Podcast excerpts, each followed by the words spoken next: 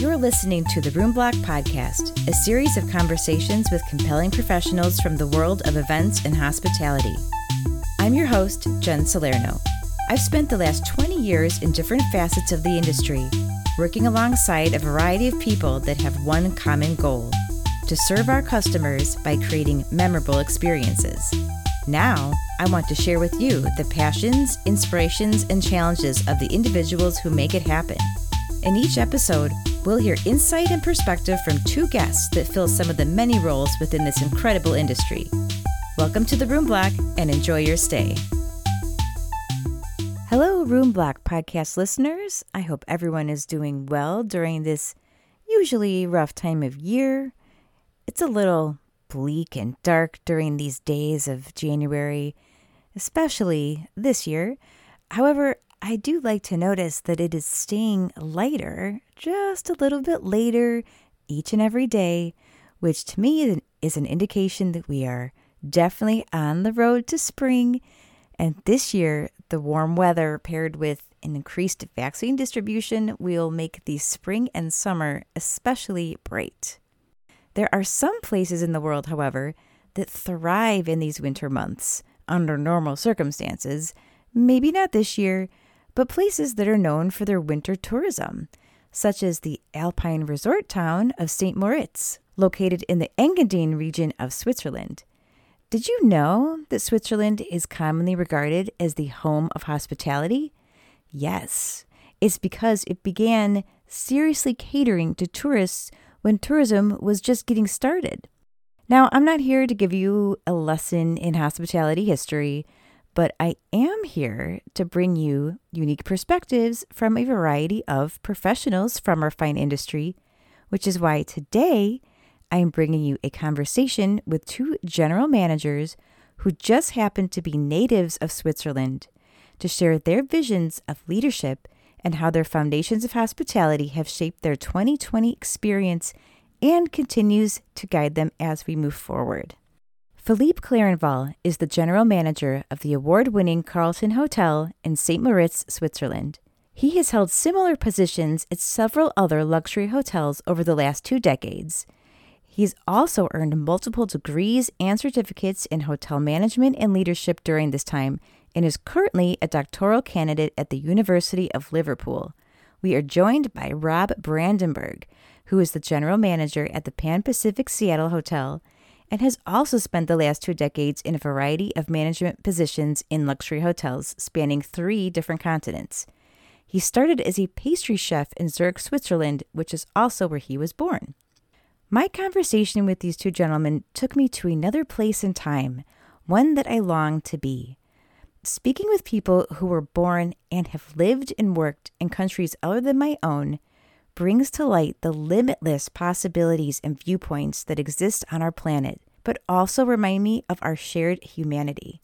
This was illustrated by listening to Philippe and Rob speak about their experiences this past year while in completely different continents yet sharing the same challenges. It was also interesting to see that in the end, the constants that emerged as being so important to each of them were the same. This could be because they have a friendship that has stood the test of time and location, or perhaps it's evidence that underneath it all, we really are the same. Let's move now to hear from Philippe and Rob as we explore this extraordinary time in our history through the lens of Swiss hospitality.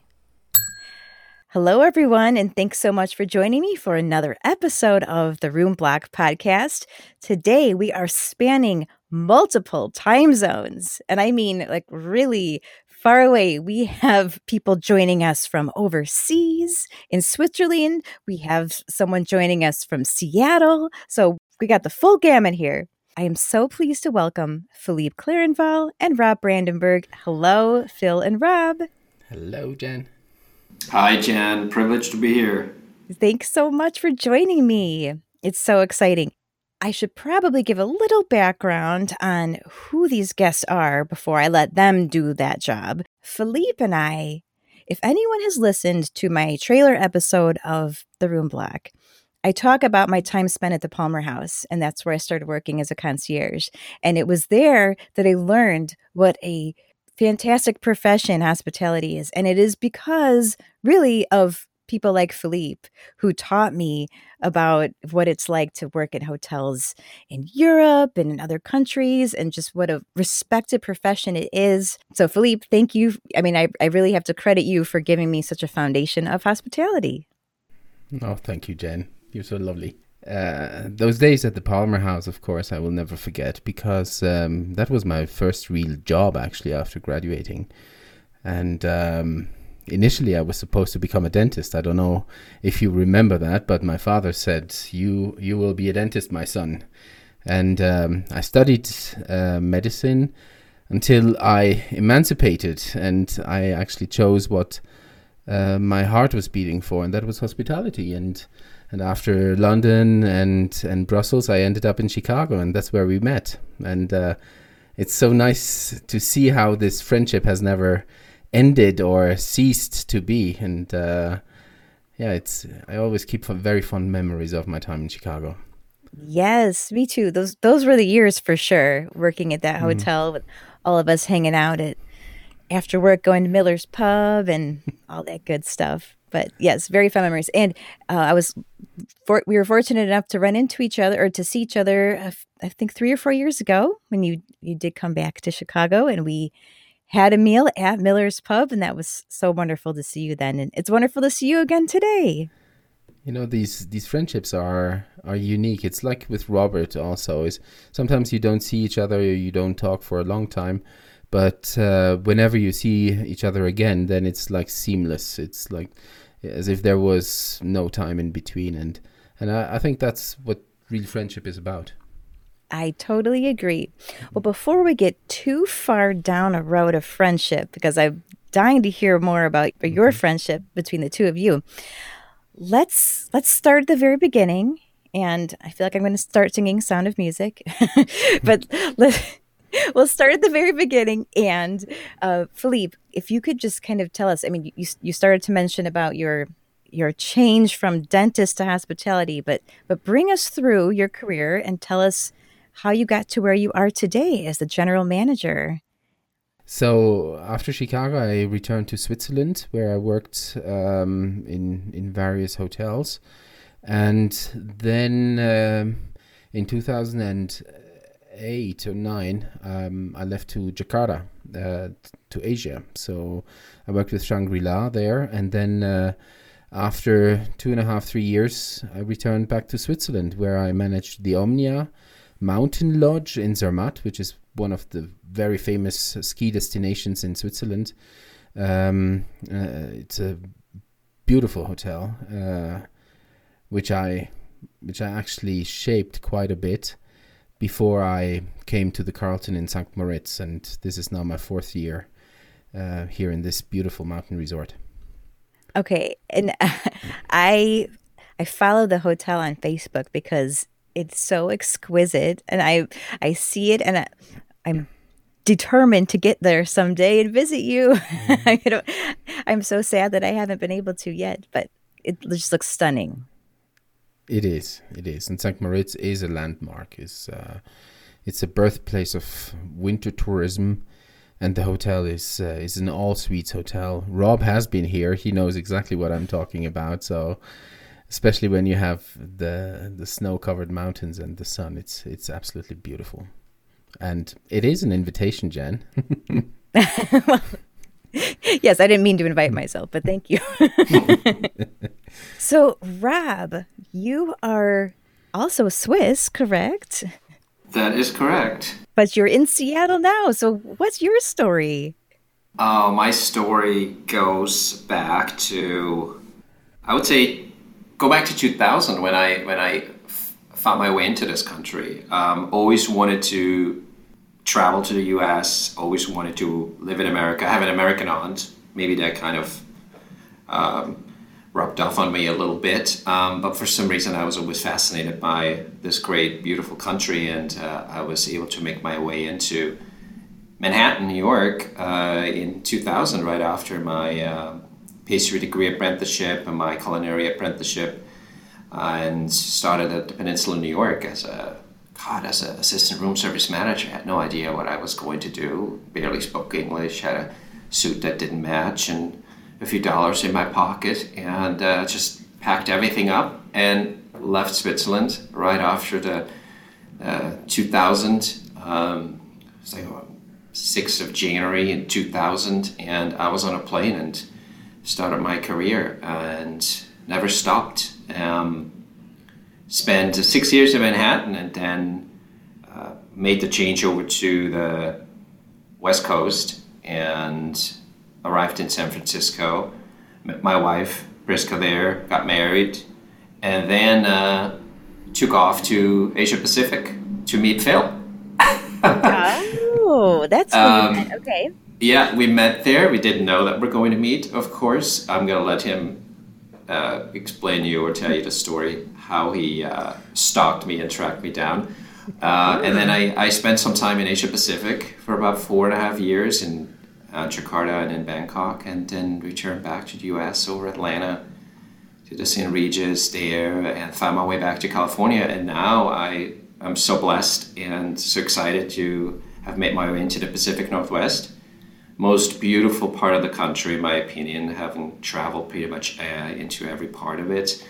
And yeah, I I, I started uh, here my uh, first G M role here at the Pan Pacific Seattle. Um, it's a Hersha owned managed hotel, and uh, it's part of a small group that is based in uh, in Asia Pacific in Singapore, uh, Pan Pacific. It's about eighteen properties, uh, two different brands, forty hotels in total, service departments. Uh, not very well known here, but we have some beautiful properties up uh, in our neighbors in the north in Vancouver and uh, Toronto, Whistler, Mountain. They are mm. uh, four properties in total that are close to us. Yeah, it's a very small, small uh, hotel, one hundred fifty-three rooms in the most beautiful part of downtown Seattle. Um, huge potential. And uh, yeah, we're, we just uh, recently reopened back uh, and having a very good run right now, to say. Oh, well, congratulations. That's good news. I love hearing good news like that. Yeah, you, you have to you have to remain optimistic, right? Yes, yes. Well, we're yeah, we're in a new year, and, and it's a brand new day, especially here in the United States. So, but um, and I, I could not agree with you more about the beauty of the Pacific Northwest. I have been fortunate enough to travel out there a bit, make my way even up to Vancouver and Whistler, and it is gorgeous. But Seattle is great, great city. You have another uh, invitation open. No. Thank you very much. I'm gonna have. I cannot wait for travel to start up again because I have many exciting places to visit. So thank you both. Let's talk about then this stalking story. I'm very curious. Phil, could you explain to us, because Rob is the one who would like you to tell your side of the story, how did you two meet? In, in Jakarta it was, correct? Yes, it was um, serendipity. You know, it's when, uh, when fortunate uh, circumstances occur. Um, when I got ready to join Shangri-La as a resident manager uh, in Jakarta, uh, I have received a newspaper extract um, where famous people from Switzerland got married abroad. And uh, Robert and Priska were in that newspaper, and I thought, oh, that's uh, that's funny because he's a hotelier, he lives in Jakarta, he's Swiss. Um, I'm going to a, a city that has, I don't know, twenty million inhabitants. It would be nice to have a friend, fr- a Swiss friend. And uh, so the name Brandenberg is stuck to my mind. And uh, just one or two months later, actually, on the first of August, uh, ni- uh, two thousand nine, was the Swiss National Day. Uh, which we celebrated at the Grand Hyatt, um, was a celebration given by the Swiss Embassy. And I thought I'd go there and introduce myself. And then all of a sudden I saw Priska and I thought, wow. And then came Robert. And I thought, you recognized him. Of course. And I thought, okay, that must be the guy. Exactly. So I oh knocked at his shoulder and then he uh, said, well, are you, aren't you... Uh, Robert Brandenberg, and he turned around and he thought, who is this guy asking me those questions? And uh, he said, yes. And then I introduced myself. I had to explain a bit how I knew him, et cetera. And um, from there, our friendship began. So we uh, we set another, uh, he was there with other friends. I was there with my director of protocol, who taught me how to greet people and uh, and all these these famous ministers and all that stuff. And uh, so I had to, uh, I stuck with her, and Robert went on, on his side with his friends, the Swiss connection as it appeared to be. And then the week later, uh, we we had lunch together at, at my hotel. And um, and then after that followed many other parties. So it was it was a fabulous story. Yeah, and to put this a little bit more in perspective, Jen, that, that ballroom was humongous. It was it was beautifully decorated with Swiss gondolas, and there must have been about a thousand people there. And you had cars from all the embassies driving, and basically everybody knew uh, that celebration. There is outstanding food, lots of cheese, good meats. And that's another reason why Phil and I went there. And and, w- and when, when Phil approached me, you know, you have like this instant like re- reflex where you like, you're reaching your chest. I'm like, is my na- do I have my name tag on, or or did I become famous? Well, why is this person out of this crowd just greeting me by name? I've never seen him, never heard of him. Uh, yeah, it was uh, it was definitely serendipity. Well, it is a hotelier's reflex, right? Greeting people by name. That's correct. It, it's in our core. Hmm? Yes. Well, that is a serendipitous story, and then your friendship, I mean, I suppose it could have gone in a totally different direction. When you think about it, you could have said, okay, well, nice to meet you, and I'll never see you again. But that is not what happened, and it sounds like you two have formed a lasting friendship. So that two thousand nine, here we are, uh, over a decade later. Mm-hmm. Yeah, you know, it's just like one of those stories, love at first sight, uh, where you're like, you just know when you when the chemistry is right and you align with this other person's thinking and ideologies, and and we came to find out that even our management style and the way we we we, we look at things and how we want to uh, be in a human-centered environment is just so alike. And uh, he has become, for me personally, not only a good friend but also somebody I look up to. And I never had a mentor uh, in my entire career, and he's probably the closest that I ever had a mentor for, somebody I could just call up and ask random questions or not so random questions. And, you know, in, in moments of joy, moments of desperation, moments of what am I going to do now? And hey, what do you think? And yeah, that, that helped me personally a lot. So thank you, Phil. I love that. And so would you say that you talk on a fairly regular basis then? I would say so, yeah.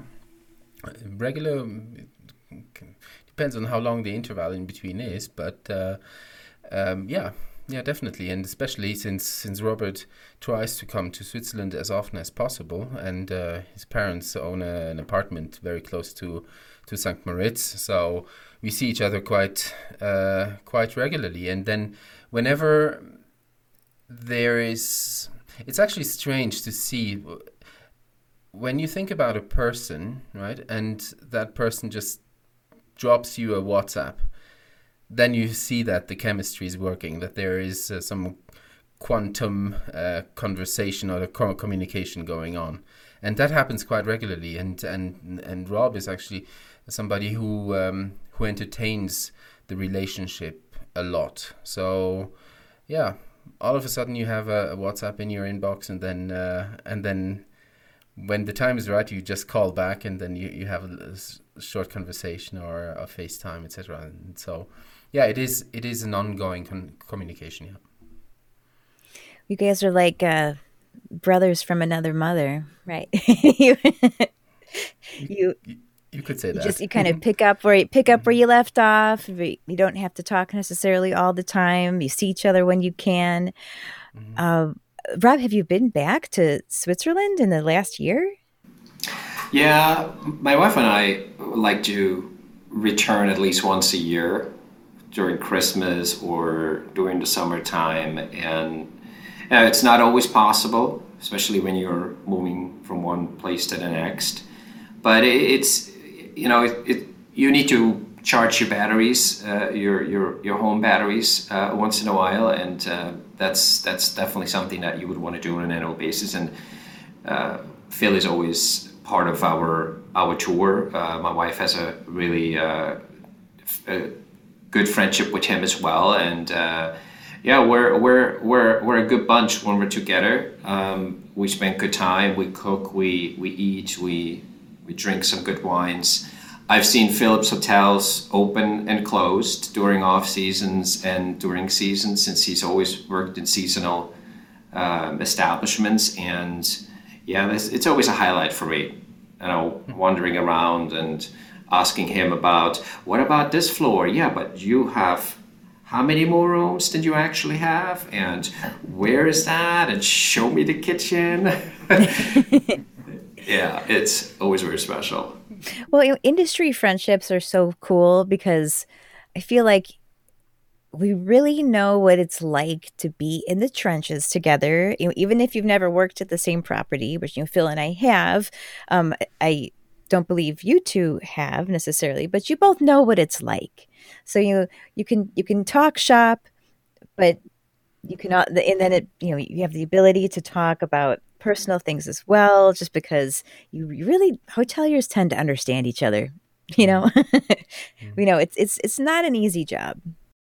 I must say also, just to, because that's an important point that you you raise, is uh, when you have personal doubts or questions, or you're in a not not necessarily in a professional environment, but your profession impacts you personally so much that um obviously, your personal life sometimes suffers also from your um, professional life, and then um, problems may arise. And Rob actually helped me also through through some some periods where uh, that could be very stressful. Um, and he's a very wise man, you know. He gave me a lot of flowers now, but but uh, but Priska and he they um, they gave me perspective as well. Well, good. It's so sounds like there's a lot of give and take with your friendship, which that's what it's all about.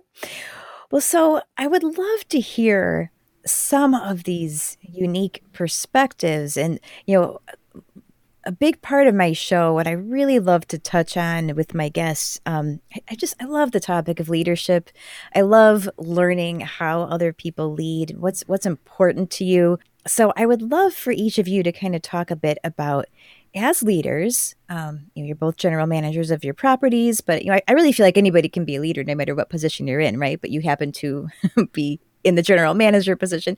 But what are your priorities as leaders? You know, how, what are what's most important to you with you, the people that you work with, and or the people that work for you? What's most important for you to bring out into your properties or, or with your guests?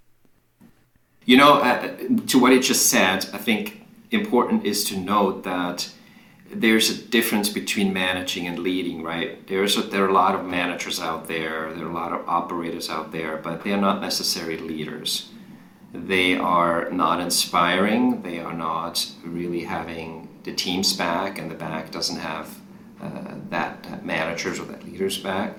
And, and I think that's very important to differentiate. Um, In our business, you know, I, I, I distinct between a hotelier and an operator. You know, there's a lot of great operators around us, especially in this country, that I've found, where the hotel industry maybe does not have the prestige as it has in, in Phil's neck of the woods, uh, and, and maybe in entire Europe.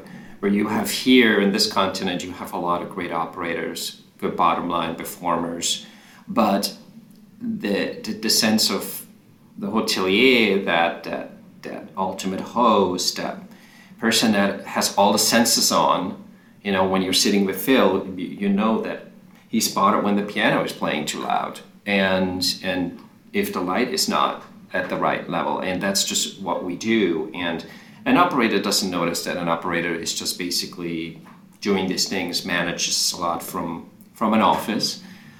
And that's probably another similarity that we both realized we, we have and we, we treasure very much. So to kind of go into your question that uh, what's important, um, I think it's all, the success is, is for me, is, is being a human-centered leader.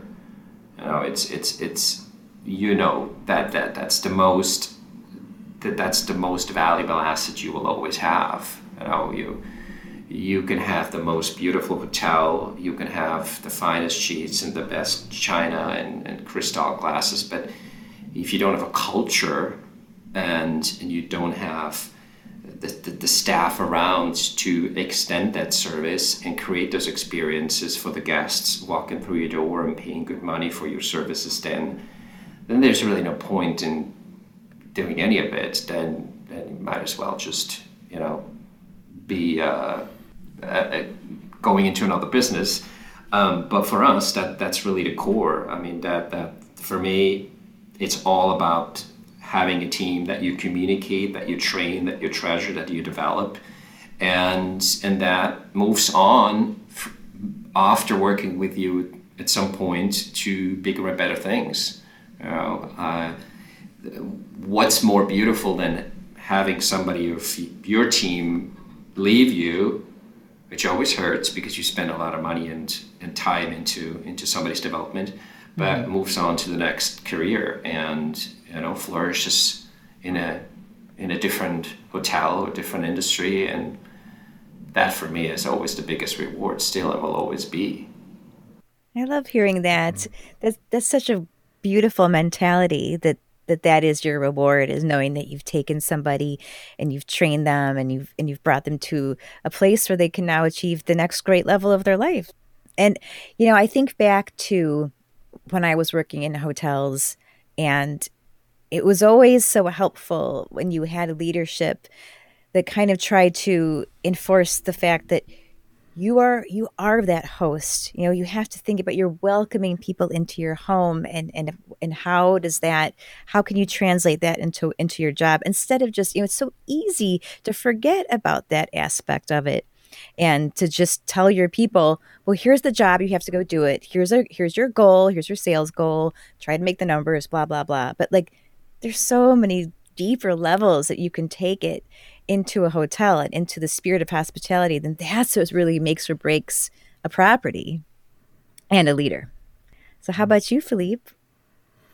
I wanted to listen to what Rob would say, um, because I'm very interested in his perspective, and just to add a few facets of the prism and to, to illustrate that with him is, As as a leader, I think he's incredibly de- dedicated. He's he's passionate, uh, almost obsessed in his passion, and oh. um, his integrity of thought is unparalleled, and uh, his loyalty and, and and he's so smart, and he's a hedonist, and he's humble, and and what I want to say with this is, whenever he interacts with somebody, he makes a difference in other people's lives. And I think that it's this little delta of in change of behavior that is instrumental in leadership, is when whenever a person comes into your office, you want them to leave with an elevated feeling. Even if you have to reprimand, you want them to leave the interaction with you with a good spirit. You know, I think that is what leadership is about. But in order to be successful, because all these attributes actually um, are very transforming, is when you when you are considering your your team member as an individual, uh, when you're intellectually stimulating that person, or when you're motivating, when you're inspiring, and when you actually display your idealized behaviors and attributes, yeah, that is transforming leadership. But in our role, we have to be uh, transactional as well. So we have to ex- we have to tell what kind of behaviors we expect, right? And then give the, the, the teams their, their framework in which they can operate um, correctly. So they need the boundaries. So what I want to say is, in order to be an effective leader, I think that you have to be able to navigate between the two in, in that spectrum between transforming and transaction, right? That is what makes a good leader, because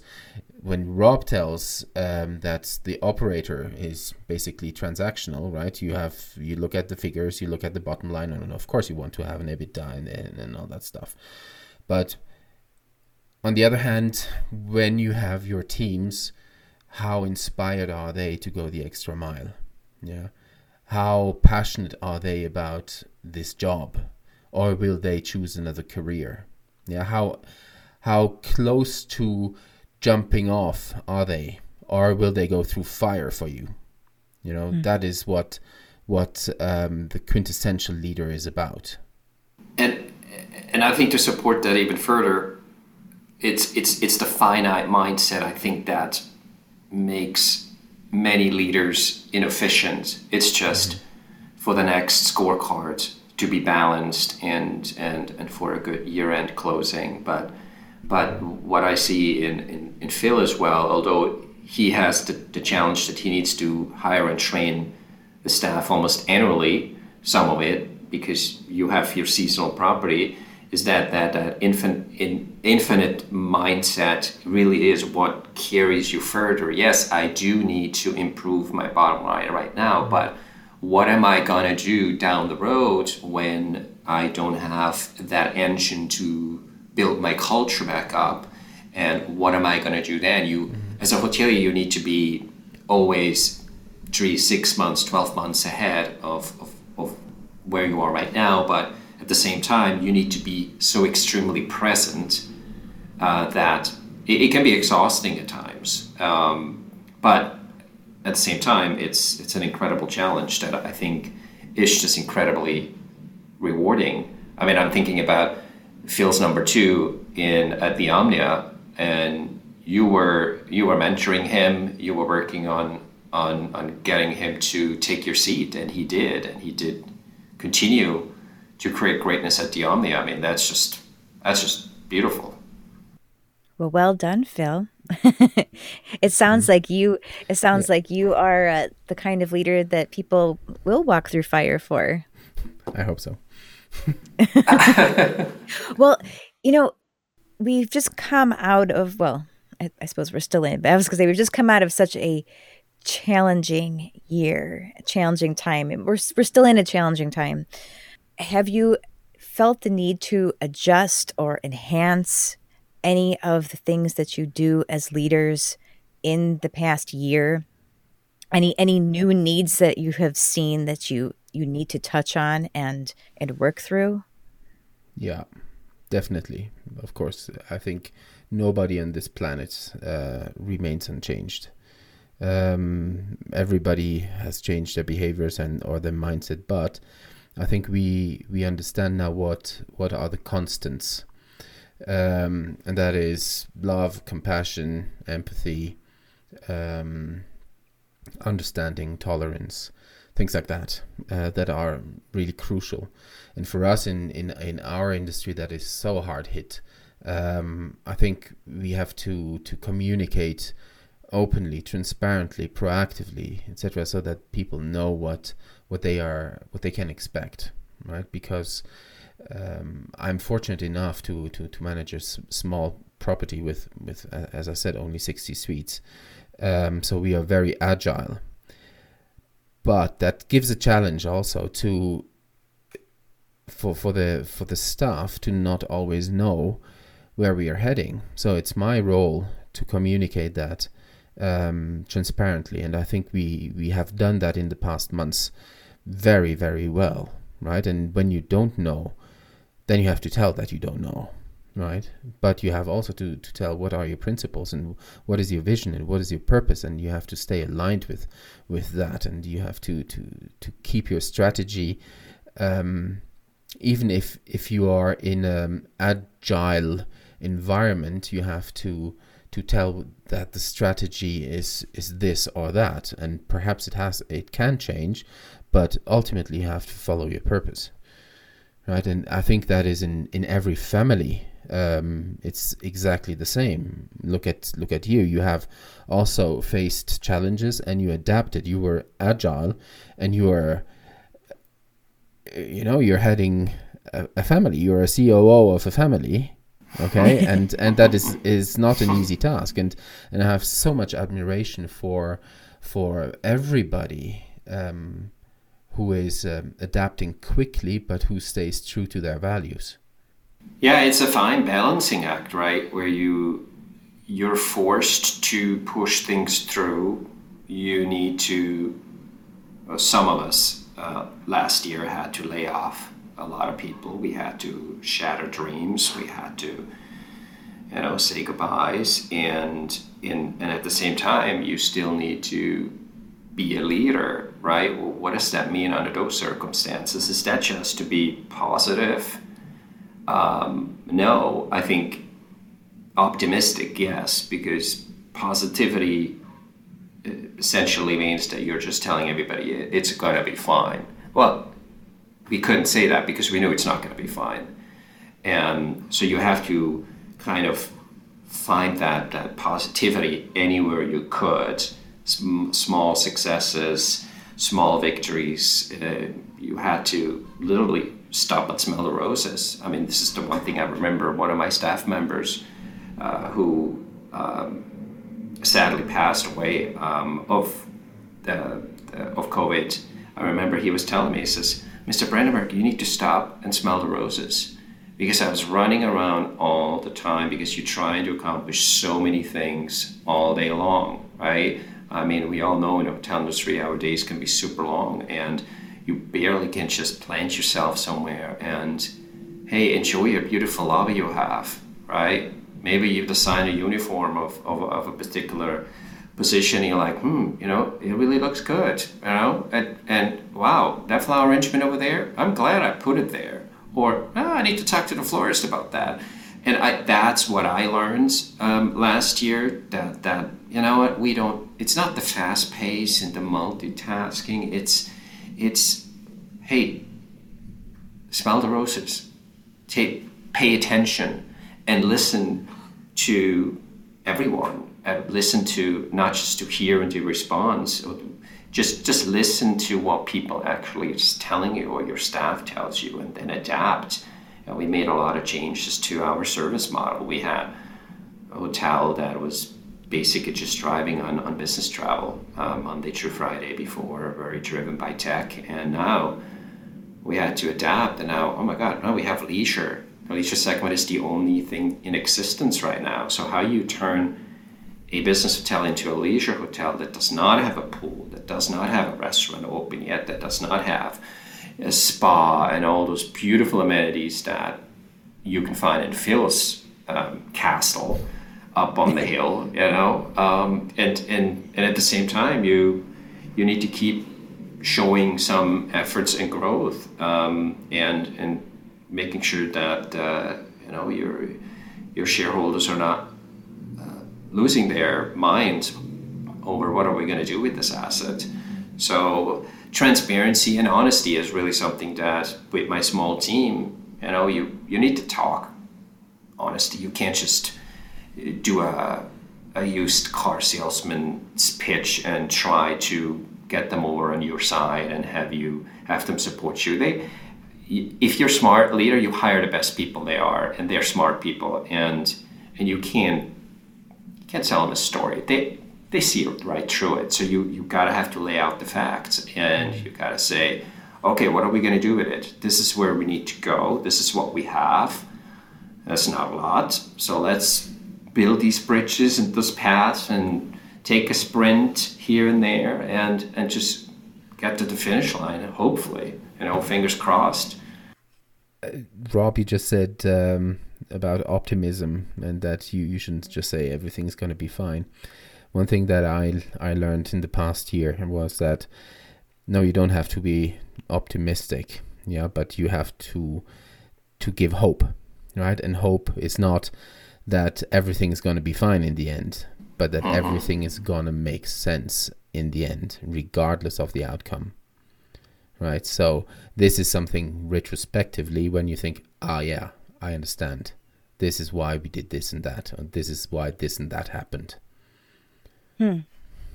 Is it important, you think, to always explain why we are trying to get from A to B?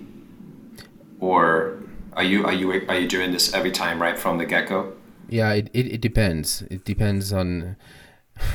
It depends is my favorite answer actually, uh, because because it it shows the nuances of, of, of gray, the shades of gray between everything. You cannot say either or. Um, yeah, you have to, to explain to some extent. Yeah, uh, you have to tell the why. And I remember one of uh, Jen's podcasts when you you quoted Simon Sinek, and I, I know that Rob, you like this uh, this author as well. Um, the why, why we do things. Right, is is important for everybody to understand, but that is the higher set purpose, right? So um, as long as you are aligned with that that purpose, then there are a multitude of ways to decide, and uh, and sometimes you just have to say, look, this is uh, this is how we're gonna do, because uh, there is some urgency. But if it's uh, if it's something that affects everybody, then you better be the last to talk. Man, just listening to the two of you. You brought up some really fantastic concepts, differentiating you know, optimism and hope, and differentiating, you know, positivity, and bringing it back just to the purpose, maintaining that purpose, and maintaining the why, and mm. operating based off of those two principles. So very interesting. Thank you both. You you know just just. Uh... In, in our company, our our uh, purpose is to restore uh, to restore time's true value.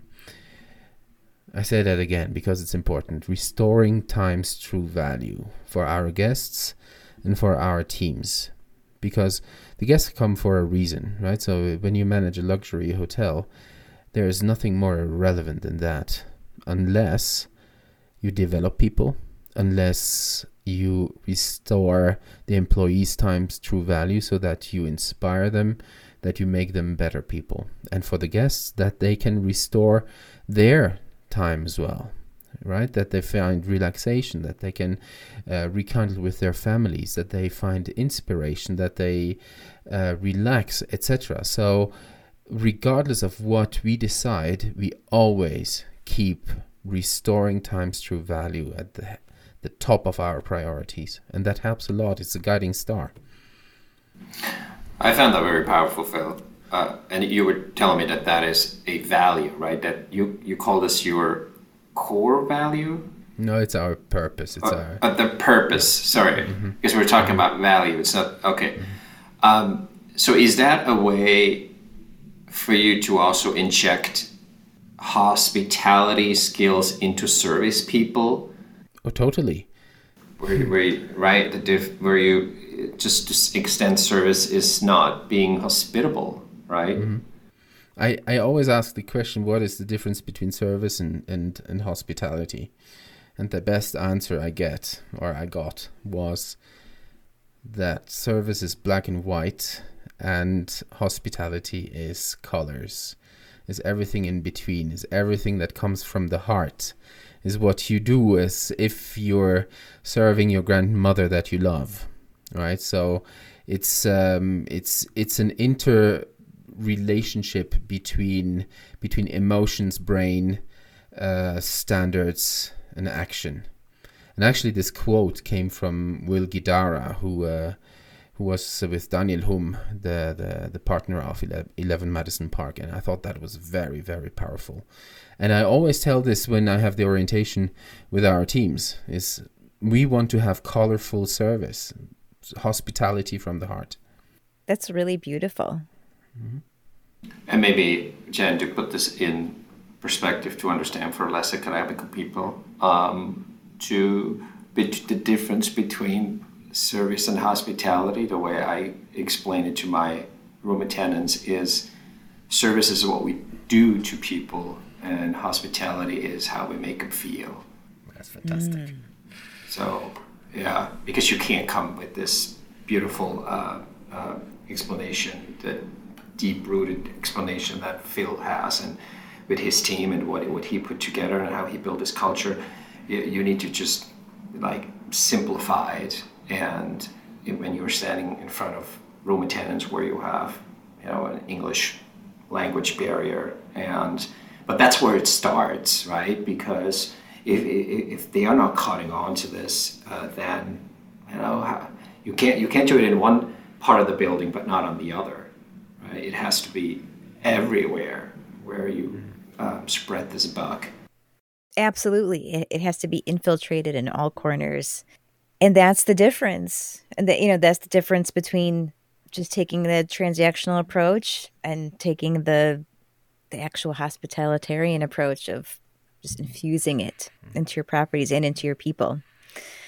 Oh, I love I love these kind of conversations because well, it makes me nostalgic for working on property because as difficult as it is, it it, it gets under your skin in, in in the best way because you you find yourself having those kind of interactions with people when you know you've made a difference for somebody, and it's that is very rewarding, I think. And anyone who works in a hotel and has had that experience and you realize you have made somebody's vacation dreams come oh. true. I mean, it's because you know what it feels like yourself when you're in that position.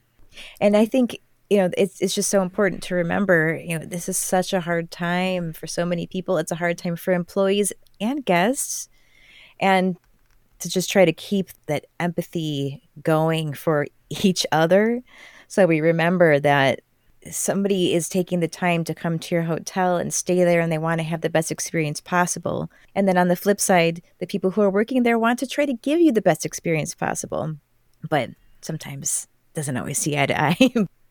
Yeah, and sometimes it's forced, right? Where you just know immediately, oh, they're just trying too hard to make something happen here, right? It has to come naturally. Yeah. And, and, and it's not always possible because you have... These individuals were all humans. You you walking into your door, and some of them are easier to read, and some of them are just oh my god, I just Murphy's Law. Everything just goes wrong with some with some guests, right? It's and so true. And sometimes you're standing there, and you're like, oh, I can just see this just going south all the way, and and then sometimes it happens, and you just don't know why. It's just I don't know if it's chemistry, but but.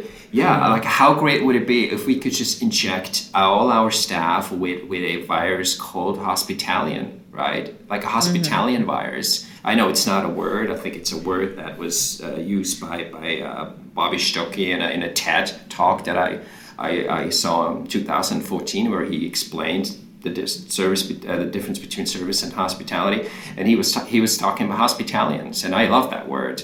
And I, I consider myself a, a hospitality and constant training, um, you know, and and why isn't it a word? I think we should trademark it right now and and mm-hmm. claim it our own. Wow, done. Let's do it. Well, and, and this is a reason that I was so eager to talk to you both. Um, and it is just that mentality, that, that hospitality mentality that you...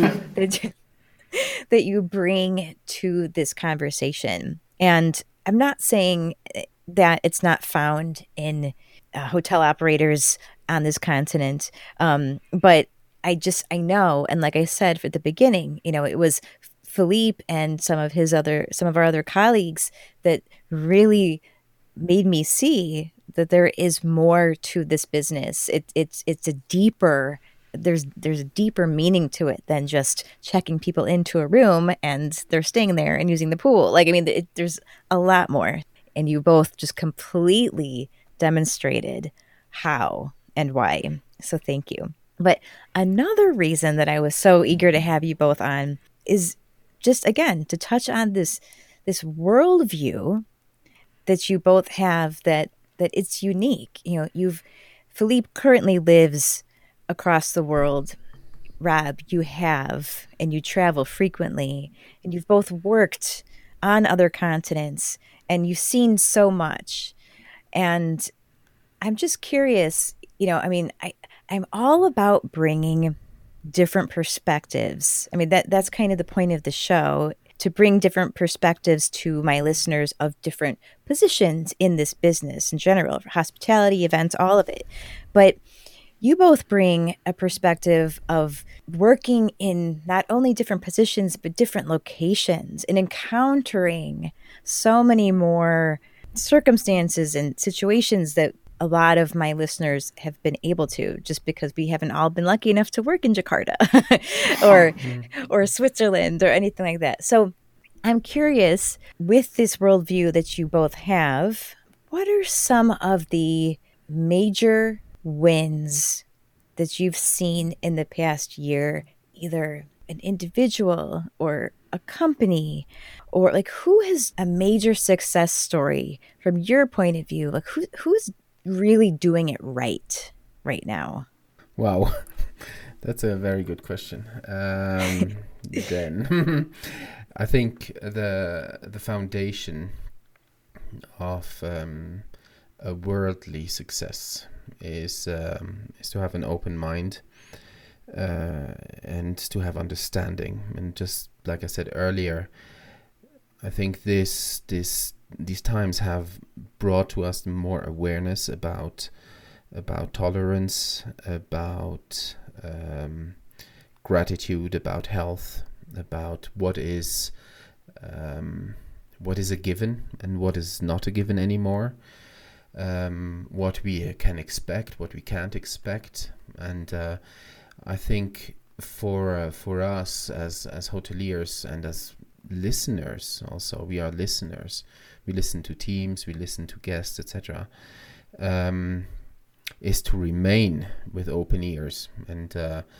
the most inspiring conversations that I have is with my sister, who uh, who runs the W H O office for Kazakhstan. So she's, I always refer to her as a Doctor Fauci of Kazakhstan, right? So she can wow. explain everything what is going on in the world and give me some perspective as well. So I would say that her handling COVID in in a very remote area, in a developing area just next to China, while raising her family with two kids alone, right, that is that is a major success in my eyes, right? Because it's this dedication that I mentioned with Rob, it's it's this obsession, it's uh, it's the open-heartedness, it's the lack of judgment about other people, is um, embracing strangers as the as your own.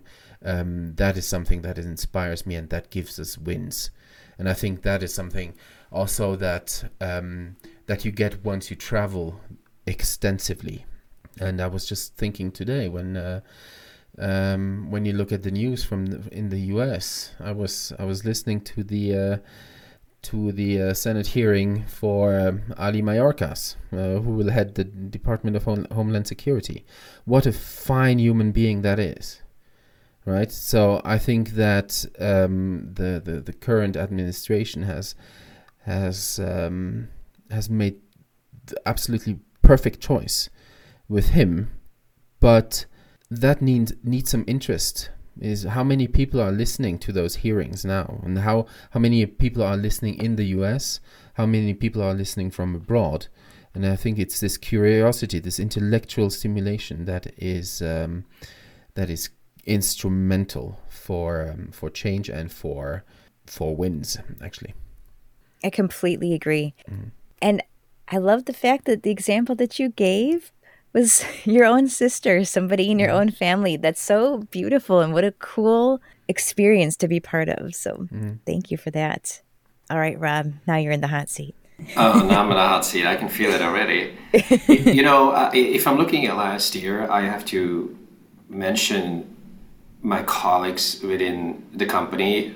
We have in our West Coast, uh, we have uh, some really special smaller hotels down the coast.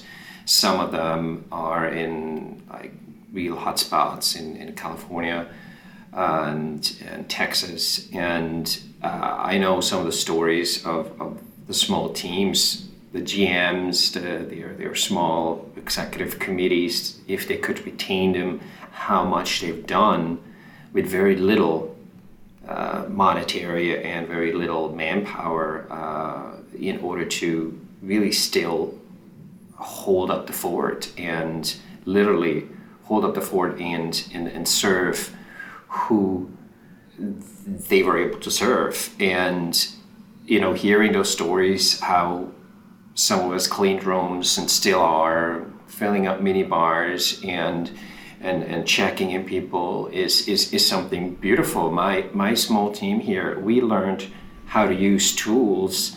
We learn we learned to use tools that we never used before, right? From P B X applications uh, at the phone panel to uh, to the, the property management system, to to to websites, to confirmation letter um, setups, and all this other stuff. And I'm like, well, we would have never done that because we would have been so busy, you know, at thirty thousand feet and managing a team of ten, twelve, or I don't know how many people. And now all of a sudden we're in the trenches and we're like, wow, isn't that great?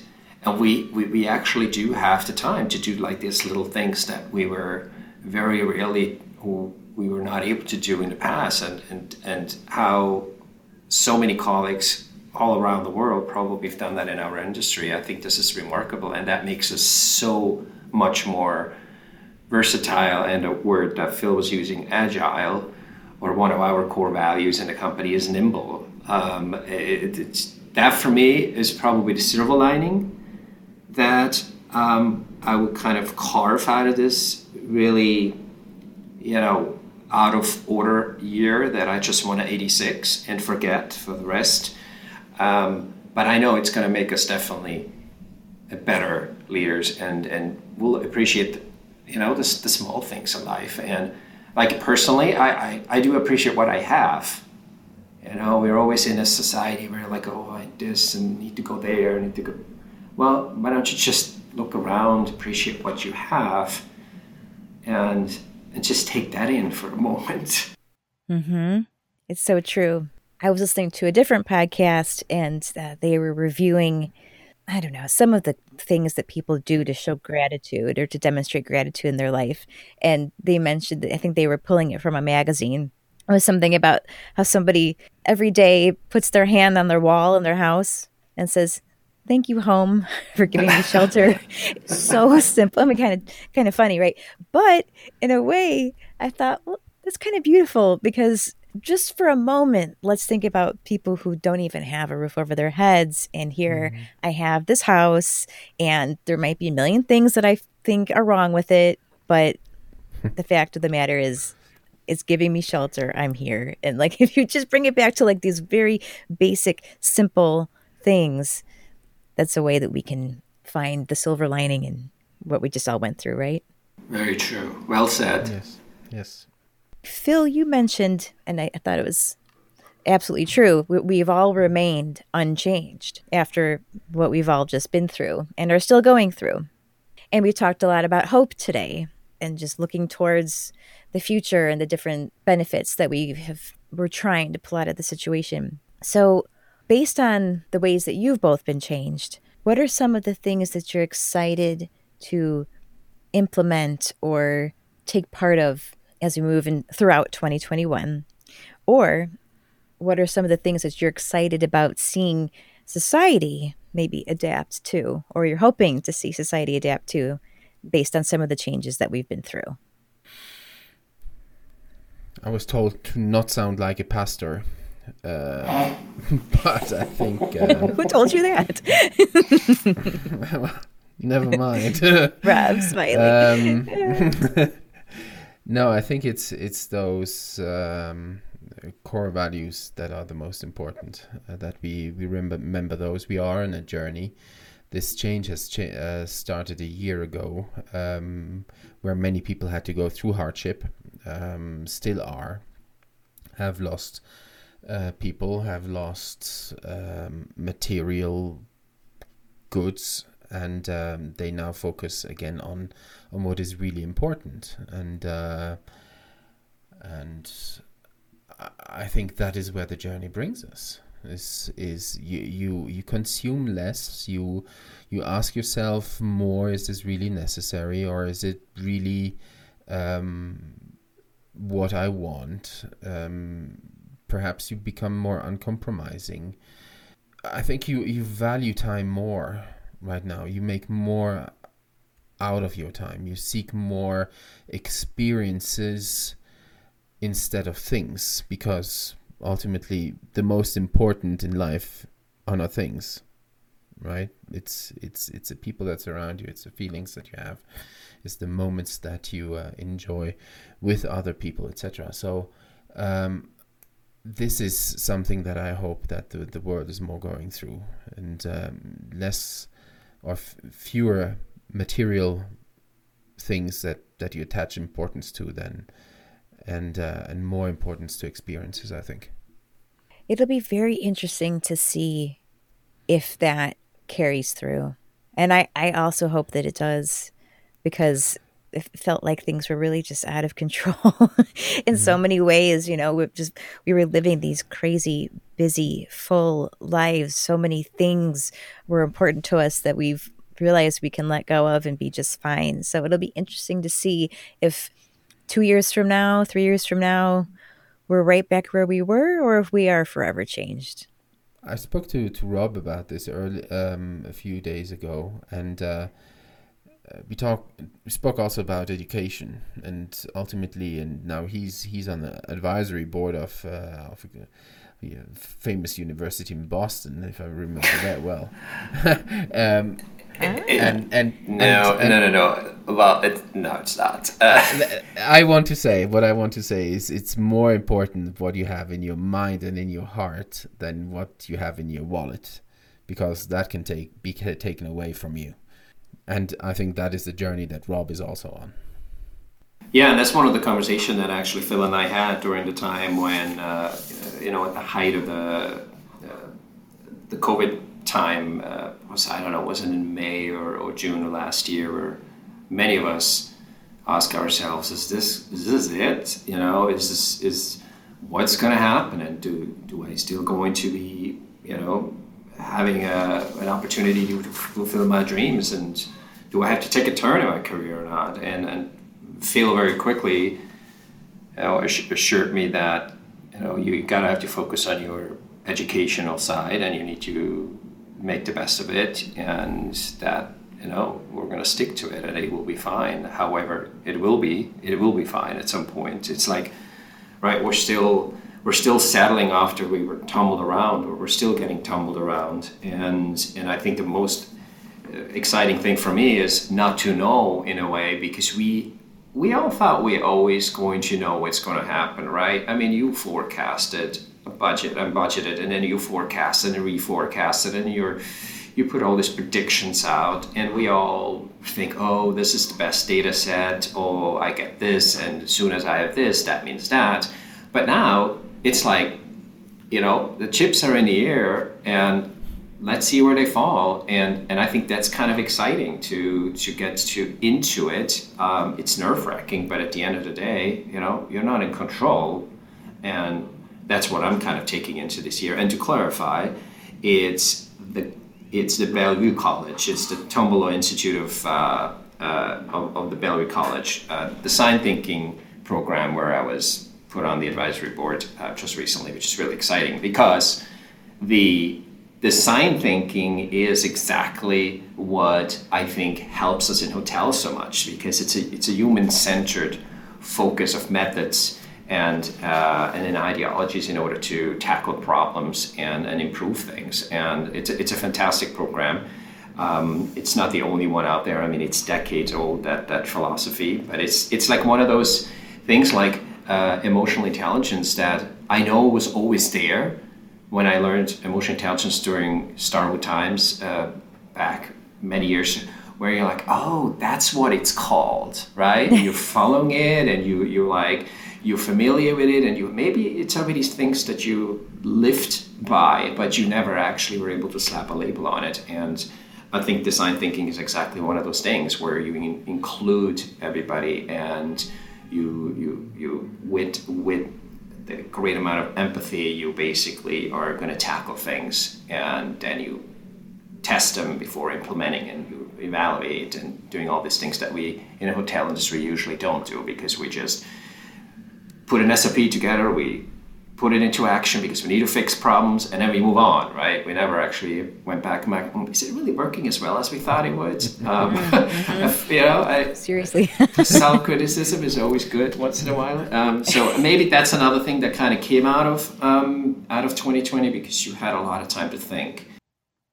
Well, I love both of what you're excited about. Man, Rob, it's it's funny because I think that is really something that we've all learned is, you know, we never were in control, but we didn't really realize it until yes. until now. And it is exciting. Well, when our audience is fully free to travel again, would you care to each share just just one little quick blurb, a little commercial, if you will, for, for each of your properties? No, just just come on over and come on over and see the magic of the place. It's uh, you, it's hard to describe. You know, it, I'm not in sales. I'm.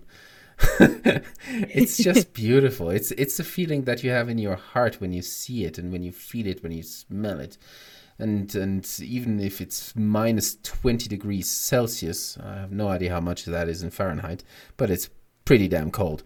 But Sounds it's cold. it's. It is. It is a fantastic, uh, fantastic environment, and it's. I'm own, sure, it's magical. You know, it's cannot put words on magic. Yeah, or or you know, I mean, I you know, I can sell Seattle all day long. Um, the Pacific Northwest. Um, you have, you drive two hours and you are two thousand meters above sea level, and you have beautiful lakes and mountains. I mean, I feel like I'm just stumbling into Phil. Uh, when I'm sometimes uh, when me and my wife cruise around, uh, we even started kayaking last year. How crazy is that? Oh. Yeah, and, and you know, you, you, you have Seattle is probably the only city that I know of that has the Sound, which is uh, uh, the ocean, uh, and and you have uh, uh, fresh body waters in within the city limits. We have two lakes, and you have. Uh, it, the opportunity to do so many things on the water itself, and you can go hiking. I mean, no wonder everybody is crazy about outdoor activities up here and uh, doesn't dress up. I mean, I always look like I'm, I'm, I don't belong here in my three-piece suit every time I walk outside the stores, and that's probably why. But it's it's it's beautiful, especially in the summertime, in August, uh, and in July, August, and even into very early September. It's just absolutely magical to be in the city and, and uh, you know, enjoy all their museums and, and sports activities and everything. It's just fantastic. Well, thank you both so much for being on the show today. What a beautiful conversation. I just, I, I love absorbing all that you had to say. Uh, it really just paints such a beautiful picture of hospitality and, and the mentality that you both have as leaders and what it takes to be a good leader. And I appreciate your bigger view. Your your worldview that just isn't possible unless you have gone and done many of the things that you have done. So thank you both. Very kind of you, Jen. Yeah. Thank you. Thanks for having us. Thanks again, Philippe and Rob, for not only restoring our listeners' time today through the value that you have provided, but also for reminding us about the importance of stopping to smell the roses. I'd venture to guess that if anyone listening is lucky enough to work for one of you someday, they will absolutely walk through fire in order to fulfill your purpose. Well, that is a wrap on this week's episode, and I want to hear from you. Please send feedback, show ideas, comments, questions, and of course, interest in participating to me at roomblockpodcast at gmail dot com or send me a message on LinkedIn, Facebook, or Instagram. Thank you for joining me today, and please remember to subscribe to The Room Block so you can continue to join in the conversation.